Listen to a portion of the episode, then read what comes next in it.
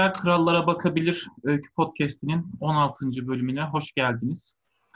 Ee, uzun bir aradan sonra e, biraz canlı yayın, biraz e, canlı olmayan bir yayınla e, inşallah yayınımızı yapmaya çalışacağız. Merhaba Furkan. Merhaba Ahmet. Evet, bu en son ki podcast'imizi paylaştığımızdan beri araya çok uzun e, durumlar girdi. Deprem oldu, ölümler yaşadık. Evet. Koronaya yakalanan birçok tanıdığımız, sevdiğimiz oldu. O sebepten dolayı bir türlü e, yeni kaydı alamadık. E, ama bu gece e, Ali Teoman öyküsü, Ali Teoman'ın yazı dünyası üzerine konuşarak biz de özlemiş olduğumuz bu Kediler Krallara Bakabilir podcastimize kaldığımız yerden devam edeceğiz. Nasılsın? İyisin? Ee, ben iyiyim. iyi olduğumu düşünüyorum şu anlık. Yani e, biliyorsun İzmir'e yerleştim tamamen ve bu Kasım ayı pek de iyi geçmedi. Evet. Ee, yani hem Covid malum bir de deprem e, oldu biliyorsun. Evet maalesef. Yani e, şimdi ben İzmir'deki yaşım gereği hatırladığım yanlış yanlış hatırlamıyorsam 2002-2003'ler arasıydı. 2003'te olabilir, 4'te olabilir. O aralar bir deprem olmuştu ama bu evet deprem olmuştu. İşte gece bir gece böyle dışarıda arabada yatmıştık sonra evde tekrar eve dönmüştük vesaire ama e, gerçekten bu seferki deprem e, çok çok farklıydı. Yani İzmir'i bilenler için söyleyeyim. Kemer altındaydım. E, kemer altında e, kemer altının içinde de çarşının içinde ayakta duramadım yani. Ayaklarımı açıp ayakta durmaya çalıştım. Dengemi sağladım. Öyle bir sarsıntıydı. Yani ilk başta bir sarsıntı başladı. Ben dedim herhalde metro geçiyor alttan onun sarsıntısı. Sonradan yükseldi yükseldi. Yani deprem yaşayanlar e, şunu bilir hani deprem oluyor bir noktadan sonra tamam bitecek diyorsun içinden. Ama öyle bir raddeye geldik ki son 10-15 saniye daha da yükseldi. Yani beklenmeyen bir şekilde. Ya o zaman e, şunu dedim. Sanırım Bayraklı yerle bir oldu. E, yani Hı. tamamen İzmir yerle bir olacak. Hatırlarsın depremden birkaç hafta önce e, sen e, işte Ali Oktay, Osman abi yanıma gelmiştiniz İzmir'e. E, depremde yıkılan evlerin o tarafta Manavkuyu'nun o tarafta bir e, yemek yemiştik vesaire. Ben size de demiştim. Bura çok rağbet görmeye başladı ama burada ev fiyatları da yüksek ama bana burada bedava ev verse oturmam çünkü bura bataklık yani. yani İzmirlilerin yüzde doksanının bildiği bir şey bu. Benim kerametim değil yani. Ama şehir oraya doğru kayıyordu ve e, herkesin bildiği bir sonuç aslında bu olan. Yani her neyse bayağı etkiledi yani psikolojik olarak malum Covid de var. Çok yükseldi vaka sayıları ama bir noktadan sonra da hayatını devam ettirmek için dışarıya da çıkmak zorunda kalıyorsun. Yani bilmiyorum garip bir durumdayız ve bu bu hengamenin içinde herhalde yani sığınabileceğimiz tek şey Kediler Kralları bakabilir podcast'i ve yani biraz da Ali Teoman öyküsü sanırım. yani e, Ali Teoman öyküsünü seçmemiz de iyi bir seçim oldu diye düşünüyorum. Ee, evet yani aslında Ali Teoman bizim uzun zamandır gündemimizde olan bir isim. Ee, hatta evet. ilk sezonda da yapmaya niyetlendiğimiz ama e, bir türlü hani yapamadığımız ve e, işte pandemi Mart kapatmalarıyla birlikte de zaten bir sezon finali vermek zorunda kalmıştık. Ee, uzun zamandır aklımızda olan e, bir öykücüyü, bir önemli bir yazarı bugün bu akşam burada konu edinmeye çalışacağız. Yani Ali Teoman ismi deyince e, aklımıza yahut genel olarak akla gelen ilk şeylerden bir tanesi zannediyorum e, yazıyı e, bizzat e, hayatı yani hayatı ve yazıyı birbirine karıştırarak e, adeta metnin metinde oynar gibi gerçek hayatla da oynamış bir yazarla e, aslında karşı karşıyayız. Yani özellikle Nurten Ay ismi ve e, o isimle yayınlanan gizli kalmış bir İstanbul masalı öyküsü ve etrafında gelişenler. 16 ee, normalde Ali Teoman ismi yani Ali Teoman'ın 20 yıl boyunca açıklamak istemediği yani e, ama kendi eseri olan eseri hastalığın yüzünden 16. yılında açıklamıştı ve o zamana kadar e, kimsenin tahmin edemediği ama e, öykü yani çıkmasıyla birlikte aldığı ödülle birlikte de öykü dünyasında çok önemli bir yere de sahip olan ve hatta gerçekte öykücü olmasa da bir sekreter olsa da işte Nurten Ay hanımefendinin o öykü kitabı üzerinden söyleşiler vermesi. Yani tamamıyla her şeyi oyuna, kurguya dayandıran bir isimle karşı karşıyayız ve yazarken de aslında hep var olan sınırları bir şekilde aşmaya çalışmış gerek temaları gerek anlatım şekliyle ee, ve her anlamda e, oyunu kurallarına göre oynamak yerine evet. e, kendi yeni kurallar koymuş yahut kendi oyununu kendisi kurmuş bir yazar Ali Teoman. Ahmet çok iyi noktaya değindin. Yani Ali Teoman'ı herhalde kısa bir cümleyle açıklayacaksak dediğin nokta çok doğru olduğunu düşünüyorum. Yani Ali Teoman e, bir oyun oynamaya kalkışmış ve bu oyunu kazanan isim olmuş bence. Yazı anlamında bir oyuna kalkışmış ve bu oyunu kazanmış. Dediğin gibi de oyunun kurallarını da kendisi yazmış. Yani e, her anlamda başarılı olduğunu düşünüyorum ben bu konuda. Biraz da metinleriyle içli dışlı olunca aslında bunu çok rahat fark ediyorsun ki en başta bahsettiğin gizli kalmış bir İstanbul masalı biliyorsun Nurtenay ismiyle evet. yayımlanmıştı. Hatta e, Nurtenay adıyla e, röportajlar veriyor zamanında gazetelere. E, hatta e, sanırım işte en sevdiğiniz yazar kim diye sorduklarında vesaire bir bir hanımefendiyle anlaşıyor işte. O röportaj veriyor. İşte sana ki şunu derlerse Kafka de, şöyle de, böyle de. Hatta evet, evet. bu bahsettiği senin bahsettiğin işte o e, hastalığından sonra bunu açıklamak zorunda hissediyor kendini. Bu yazı, yazgı, yazmak diye e, yazılarının, söyleşilerinin toplandığı bir kitap yayımlandı Yapı Kredi'de. Orada Murat Yalçın'la söyleşisinden de bahsediyor aslında bunun hikayesinden. Ya bir e, oyun oynamaya kalkışmış ve bu oyunda kazananı olmuş bir isim. Evet. Diğer taraftan yazıyla kurduğu ilişki de e, aslında beni biraz daha Ali Teoman öykülerini, Ali Teoman yazınına sürükleyen kısım da yazıya bakış açısı oldu. Yani e, yazıyla çok e, rahat bir zeminde oynayabilen ve bunu istediği gibi yapabilen bir isim. Yani bu e, söyleyince kulağa normal ya da kolaymış gibi gelebilir ama bunu çok az yazar yapabilir yani ve yaptığını da düşünüyorum ben bir okur olarak.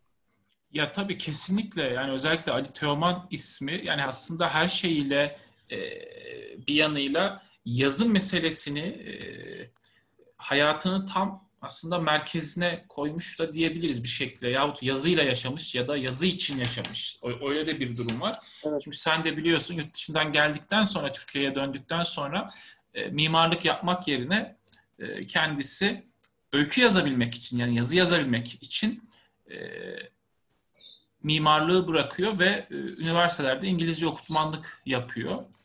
E, yani bu yanıyla baktığımızda da aslında hani Ali Teoman ismi e, bize şunun da bir, bir anlamda cevabını veriyor. Yani böyle bir yazı evrenine sahip olabilmek için belki de e, birçok şeyden vazgeçmek ve yazıyı merkezine almak gerekiyor bir yanıyla. Evet. E, çünkü hani Ali Teoman'ın metinlerine yine birazdan metinlere de değinmeye başlarız ama e, ondan önce yani Ali Teoman ismi etrafında işte e, söyleşileri etraf söyleşini okuduğumuzda gördüklerimiz yahut Ali Teoman üzerine yazılanlara baktığımızda e, karşımıza çıkan aslında tek bir şey var. E, yazı için yazıyla yaşamış bir adam. E, evet. Çünkü e, mesela örneğin Nurten Ay ismini belki de ömrü boyunca açıklamayabilirdi. Oysa e, Nurten Ay'ı kurgularken bile yani böyle bir kurgu et, içerisine girerken, gizli kalmış bir İstanbul masalı içerisine girerken bile aslında her zaman kendi adıyla bu kitabın anılmasını isteyen bir yazar da var. Ve işte hastalığı olunca yayıncısına ve güvendiği bir yazar arkadaşına meseleyi açan ve ondan sonra bunu itiraf etmek zorunda kalan bir yazar. Tabii e, burada bir yanıyla aslında şu da var. E, Ali Teoman yazısına inanan da bir isim. Yani evet, e, çünkü evet. e, en nihayetinde e, yani bu kitap ödül aldığında ortaya çıkıp e, yani bakın bu kitabı ben yazdım aslında Nurtenay diye biri yok. O kişi benim de diyebilecekken bunu demeyip tersine bekleyen ve kendi yazısını sürekli çoğaltan da bir isim. Yani bu bakımdan da aslında e, ne yazdığını bilen e, ve e, yani neden yazdığını da bilen ve yazdığına inanan, güvenen bir isim ve e, burada bence en önemli meselelerden bir tanesi az önce söylediğim gibi çünkü çok temel bir mevzu var günümüz özellikle edebiyat ya öykü evreninde oyunu kurallarına göre oynamak diye çok sık belki duyduğumuz bir söz. Hı hı. Burada zannediyorum biraz e, kendini bilmek ve yani kendi oyununu kur, kurabilmek çok çok önemli. Ali Teoman da zaten bunu çok iyi şekilde başarıyor. E, bu bahsettiğin aslında e, Murat Yalçın'a verdiği söyleşinin başlığı da anlatıyor. Her şey kusuz, kusursuz bir fars atmosferi içinde cereyan etti diyor. Burada evet. bahsederken nasıl yazdığını, neden yazdığını, böyle bir şeye kalkıştığını vesaire şunu da görüyoruz. Ali Teoman e, işte Murat Yalçın 91 yılında ödül alıyor. Hı hı. E, gizli kalmış bir İstanbul Masa Haldun Taner öykü ödülünü. Bu zamana kadar yayımlanan herhangi bir şey de e, herhangi bir yazısı da yok. Yani evet. çok çok çok iyi kurgulamış ve kendinden emin bir, bir şekilde bu ödüle gönderiyor dosyayı ve ilk kitabı, ilk dosyası ödül alıyor. Yani e, kitabı okuduğumuz zaman da gizli kalmış bir İstanbul masalı. Evet. Yani baştan sona e, kurmaca içinde farklı bir kurmacayla oluşturduğunu fark ediyoruz. Yani e, bu kitabı yazdıktan sonra ben farklı bir isimle yarışmaya göndereyim e, diye düşündüğünü sanmıyorum. Kendi de zaten bunu söylemiyor. Yani kitabı yazmaya başladığında zaten ne yaptığını bildiği için e, 1-0 değil belki de 3-0 önde başlıyor birçok şeye. Evet, evet.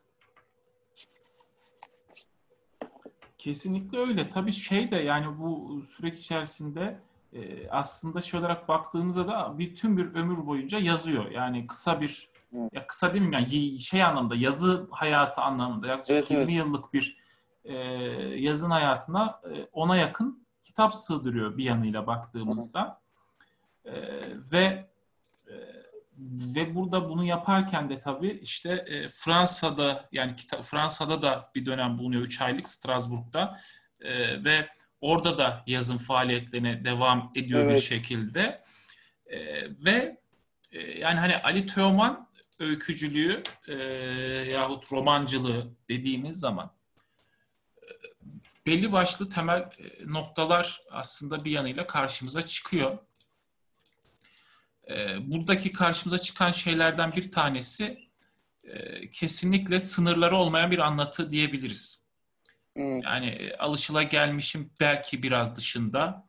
İşte 80 e, kuşağı içerisinde ayrıksı duran e, ve e, o kuşak içerisinde işte kendi adından bahsettirebilen bir e, öykü dünyası, evreni var. E, uykuda çocuk ölümleri e, romanı evet. zaten hakeza. E, yani roman anlamında da ciddi bir e, nasıl diyeyim yani ciddi bir e, köşe taşı aslında yani edebiyatımız için baktığımızda da yani Ali Teoman ismi Ali Teoman adı e, bu meseleler etrafında fazlaca e, konuşulabilir. E, burada tabi biraz benim sana topu atmam gerekiyor. Neden? Çünkü sen daha iyi bir Ali Teoman okurusun demeyeceğim. Ali Teoman dünyasının içerisinde daha fazla nüfuz etme bahtiyarlığına erişmiş birisin. Evet. Buradan sonra biraz lafı sana bırakayım. Bu garip bir övgü oldu. Bunu biraz düşüneceğim. ya şöyle girebilirim. Ben e, Ali Teoman açıkçası Ali Teoman romanlarına e, çok hakim değilim. En azından bütün romanlarını okumadığım için bunu diyorum. E, ama öykülerine bir okur olarak bir nebze e, aşinayım. Benim mesela ilk başladığım kitabı gizli kalmış bir İstanbul masalından ziyade e, insansız konağın ikonu olmuştu. Hı hı. E, mesela orada e, benim avantajım da şöyle oldu açıkçası. Buradan öncelikle Ali Teoman okuyacaklara e, okumak isteyen dinleyenlere de e, tavsiye diyeyim. Yani tavsiye vermiş olayım. E, Ali Teoman'a başlarken bu en başta bahsettiğim yazı, yazgı, yazmak e, derlemesini hı hı. en sona okumak çok mantıklı olacağını düşünüyorum. Bu ben en son okudum mecburen çünkü son yayınlananlardan biri bu. Yazılarını vesaire topladılar, söyleşilerini. Çünkü diğer insansız konağın ikonu, gizli kalmış bir İstanbul masalı, Horasan el yazması, e, hatta günlükleri de var. Alacakaranlık, Alacakaranlık Günce gibi. Evet. E, Cafe Esperanza gibi kısa bir e, şey, e, uzun öyküsü de var. Yani bunları okuduktan sonra yazı yazgı yazmak kitabındaki denemelerini ve diğer günlüklerini okumak çok derleyici, toparlayıcı bir e, okuma alanı açtığını düşünüyorum. Yani Ali Teoman çünkü denemelerinde, günlüklerinde ne yazacağını, neyi neden yaptığını falan açık açık yazan bir insan. Ve siz okuduktan sonra bunu, e, bu bahsettiklerini okumak aslında bir noktada e, avantajlı oluyor sizin için. Çünkü bir öykü kitabını okuduktan sonra evet bu öykü kitabında böyle e, bir şeylerden yola çıkarak yazmış. Ya da gün günlüklerinde rüyalarından çok bahsediyor. Mesela rüyalarından da hareket edip yazan bir insan. Ben mesela bunu şurada fark ettim.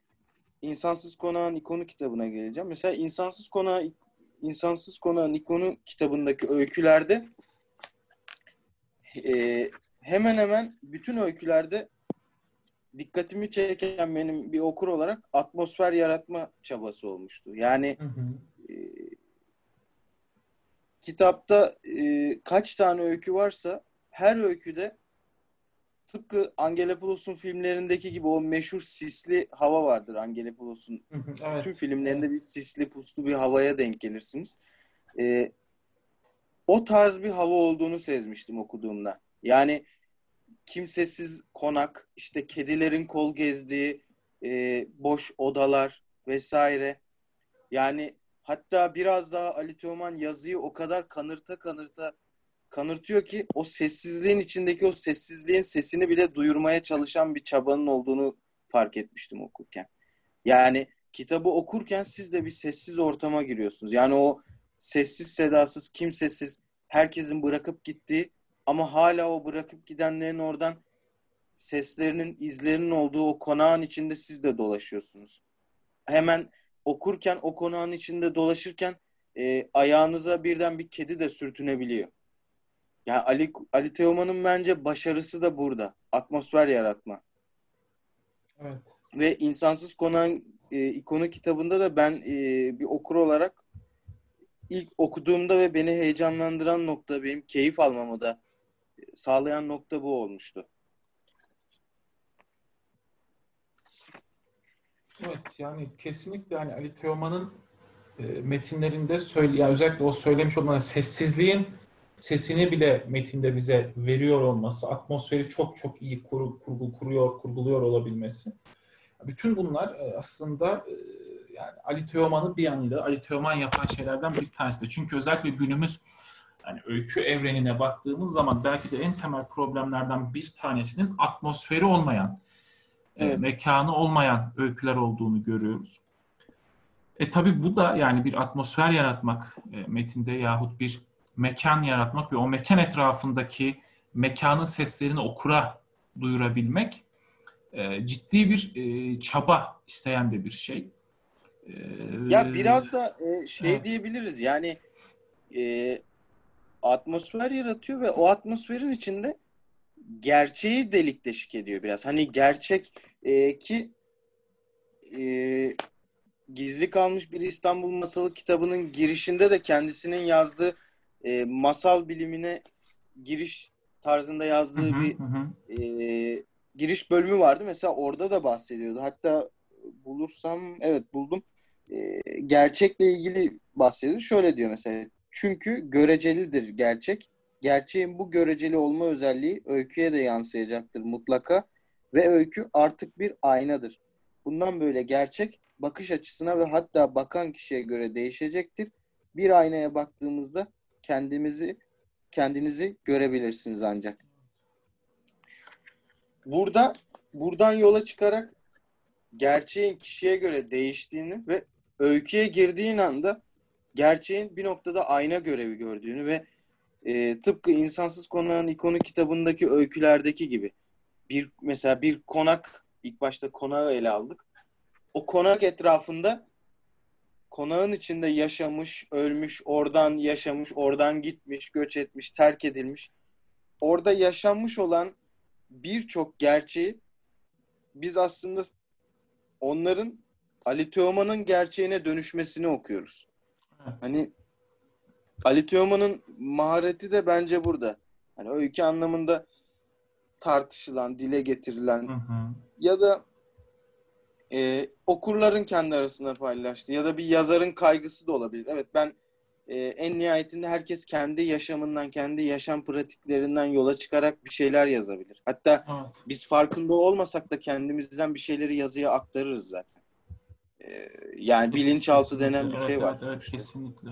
E, Ali Teoman'ın da işte oradaki maharetinin bu olduğunu düşünüyorum. Ortada birçok gerçek var. O birçok gerçeği tek bir gerçek potasında eritiyor ve bunu kendi aynasından bize aktarıyor. Ama biz okur olarak yine okuduğumuzda farklı bir gerçekle yüzleşiyoruz. Bu sefer kendi gerçeğimizle yüzleşiyoruz. Ali Teoman bir noktada yazıyı istediği gibi şekillendirip kendi gerçeğini kurgularken okurlara da o alanı bıraktığını düşünüyorum ben.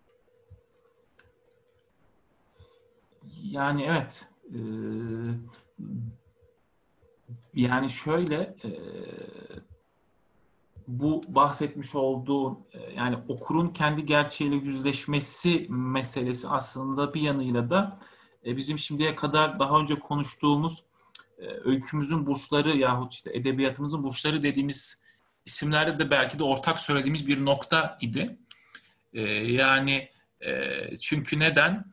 Çünkü en nihayetinde biz herhangi bir metni bizi tanımayan, bizi bilmeyen herhangi bir insan işte mesela Dina Buzzati'nin 7. kat öyküsünü okuduğumuzda evet. bile çok alakasız bir öykü gibi dursa da en nihayetinde e, orada e, bir şekliyle kendimizi, kendi gerçekliğimizi yahut var olan e, dünyanın gerçekliğini bir şekilde görüyor ve e, şok oluyoruz. Yani zaten o şok etkisi ya şok dalgası e, öyküyü yapıyor. Geçenlerde hatta uzun süredir zihnimde olan bir soru var e, benim. Mesela iyi bir öykü, iyi öykü yapan nedir? Hani bu formülize edilebilir mi? Yani hani herkesin üzerinde uzlaştığı iyi bir öykü formu, formülü var mıdır diye uzun bir iki haftadır düşünüyorum. Ee, aslında bunu hani Ali Teoman'ın öyküleri için de e, vereceğim cevap e, ya da diğer iyi öyküler için de bulduğum cevap aslında çok basit, çok da belki eleştirilecek bir ya daha doğrusu kabul edilmeyecek bir cevap ama o da şu. İyi bir öykü, iyi bir öykü yapan sadece iyi bir öykü olmasıdır. Ee, yani bu Ali Teoman'ın e, metin dünyasında da e, yani evet e, atmosfer çok önemli. Mesela elbette Ali Teoman öyküsünde karakter, kişiler, dil yani o anlatım, sınırları aşma meselesi, bütün bütün birçok şey. E, ama e, Ali Teoman öyküsü neden iyi bir öykü? Çünkü e, iyi bir öykü. Bu kadar. yani böyle bir mesele var. Hani matematiğe vuramıyorsun işi. Belki de zaten hani sanat eserini ya da iyi bir eseri, iyi bir eser yapan da bu matematiğe vuramama meselesidir. E, çünkü evet. bizler e, elbette metin de metin ya metne çalıştığımızda bir metin ortaya koymak arzuladığımızda elbette metni düşünüyor, tasarlıyor ve bir şekilde matematiğini çıkartıyoruz. Ancak e, burada matematiğini çıkartmak ölçülmüş, biçilmiş bir e, eser olmuyor. Yani e, ölçülmüş, biçilmiş bir eser de en nihayetinde belki de yavan bir eser oluyor. Böyle bir e, durum var. E, ve bir metni de iyi mi yapan işte az önce de dediğim gibi sadece iyi olması oluyor. Yani e, buna birçok şey giriyor elbette. Evet. bunu önce de tartıştığımızda da ben e, şey demiştim yani benim için iyi iyi bir öykü nasıl bir öyküdür? Beni kendine kendi zamanına inandırabiliyorsa benim şu an bulunduğum zamanla o öykü kendi zamanına beni misafir edebiliyorsa benim için bu en basit anlamıyla iyi bir öyküdür. Hani diğer taraftan öyküyü didik didik etme, eleştirme, işte hı hı. ya birçok açıdan ele alma bu artık e, işin ameliyat kısmına giriyor. Burada iyi bir öyküyü ıskalayacağımız bir kısım aslında. Bu çok şey evet. bir e, alan. Yani daha teknik bir alana geliyor ama e, yani öykü dediğin zaman üzgünüm ama birçok açıdan duygusal bir altyapıda evet. ilerliyor. Yani duyguya hitap eden bir şey. Yani bu duygu sömürüsü de olabilir. Yani ama e, iyi bir öykü dediğim gibi yani sen okuduğun zaman iyi bir öykü diyorsan iyi bir öyküdür. Evet. Aynen öyle. Ali, Ali Teoman öyküsü de benim için neden iyi bir öykü?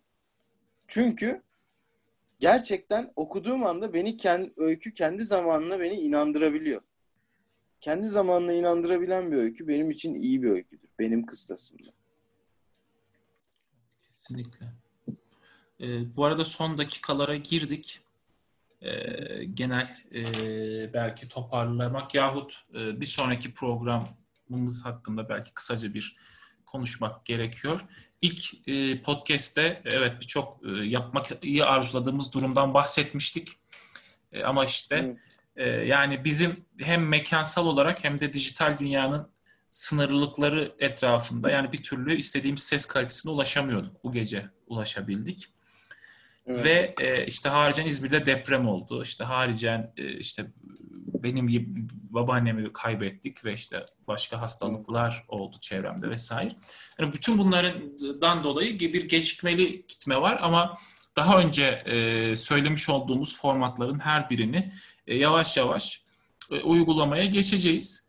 E, Kediler Krallara bakabilirin e, 16. bölümü e, genel olarak bu hat üzerindeydi. Furkan senden son cümlelerini alıp e, yavaştan kapatalım dilersen.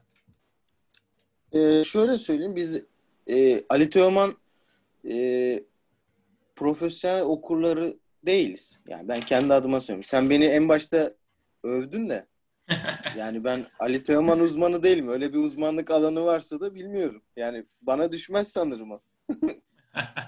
ee, ama Ali Teoman'ı seven ve ya bizim en baştaki amacımız da şuydu. E, bizim sevdiğimiz yazarları, e, öyküleri, kitapları insanlara duyuralım bizi dinleyenlere evet. vesaire. Hani e, benim bu anlamda mesela sevdiğim hani daha önceki programlarda da bahsetmiştik. Yeni sevdiğimiz programlar vesaire. Hani bir Yücel Balku'yu insanların bilmesi, duyması e, gerektiğini e, hissettiğimde o programı yapmıştık. Ali Teoman'ı da bilmeyenler e, bilsin diye ya da evet. e, fark etsin. En azından Ali Teoman adını gördüğünde evet ben bunu duymuştum desin. Ya da Ali Teoman'ın herhangi bir kitabını alıp okursa bizim için yeterlidir. Ve burada Ali Teoman'ı aslında e, metinlerini bir masaya yatırıp incelemedik. Yani biz Ali Teoman'ın bize hissettirdikleri ve Ali Teoman'ın okuması gerektiğini Hı. söyledik basit anlamda ve umarım okuyanlar da olur ve çok genç bir yaşta kaybettiğimiz ama bence edebiyatta e, kalıcı bir yeri olan yazar olduğunu düşünüyorum. E, son sözlerim böyle olsun. Umarım düzenli bir şekilde tekrar devam ederiz, edebiliriz evet. podcastlerimize. Çünkü epey de mesaj geldi bana. Biraz üzüldüm de açıkçası. Yani devam edememize ve e, senle de mesajlaştığımızda konuştuğumuzda da hani ya yapalım artık. Şunu evet. abi bak geri kaldık ve hani rahatsız da ediyor bizi aslında. Bu da iyi bir şey. Hani podcast'i kaydını alamadık. Neyse boş ver ya demiyoruz. Evet, evet, evet. Yani, dertlenmemiz de beni mutlu ediyor açıkçası. Kesinlikle. İnşallah bundan sonra düzenli bir şekilde devam edeceğiz.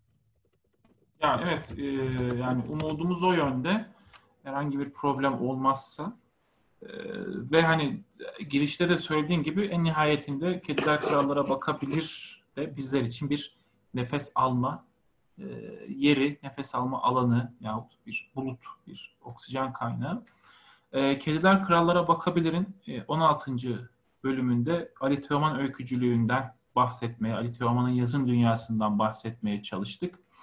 Sosyalbilimler.org'un sponsorluğunda gerçekleştirdiğimiz bu bölümde bizleri dinlediğiniz için e, teşekkür ediyoruz. Dileriz yine her ayın başı, ortası ve sonunda e, Kediler Krallara Bakabilir podcastinde sizlerle birlikte krallara gülümseyerek bakmaya devam edeceğiz. E, bizi dinlediğiniz Unutmadan, için teşekkür ederiz. E, Buyurun Furkan Bey. Bizi sosyal medya hesaplarımızdan da takip edebilirsiniz. Et Kediler Krallara Bakabilir yazdığınızda Instagram, Twitter ve e, Facebook'ta sayfamızı zaten göreceksiniz. Bizi takip etmeye devam edin diyelim. Evet. Ve krallara bakmaya, hatta sırıtarak bakmaya devam edin. Görüşmek hoşça dileğiyle. Hoşçakalın.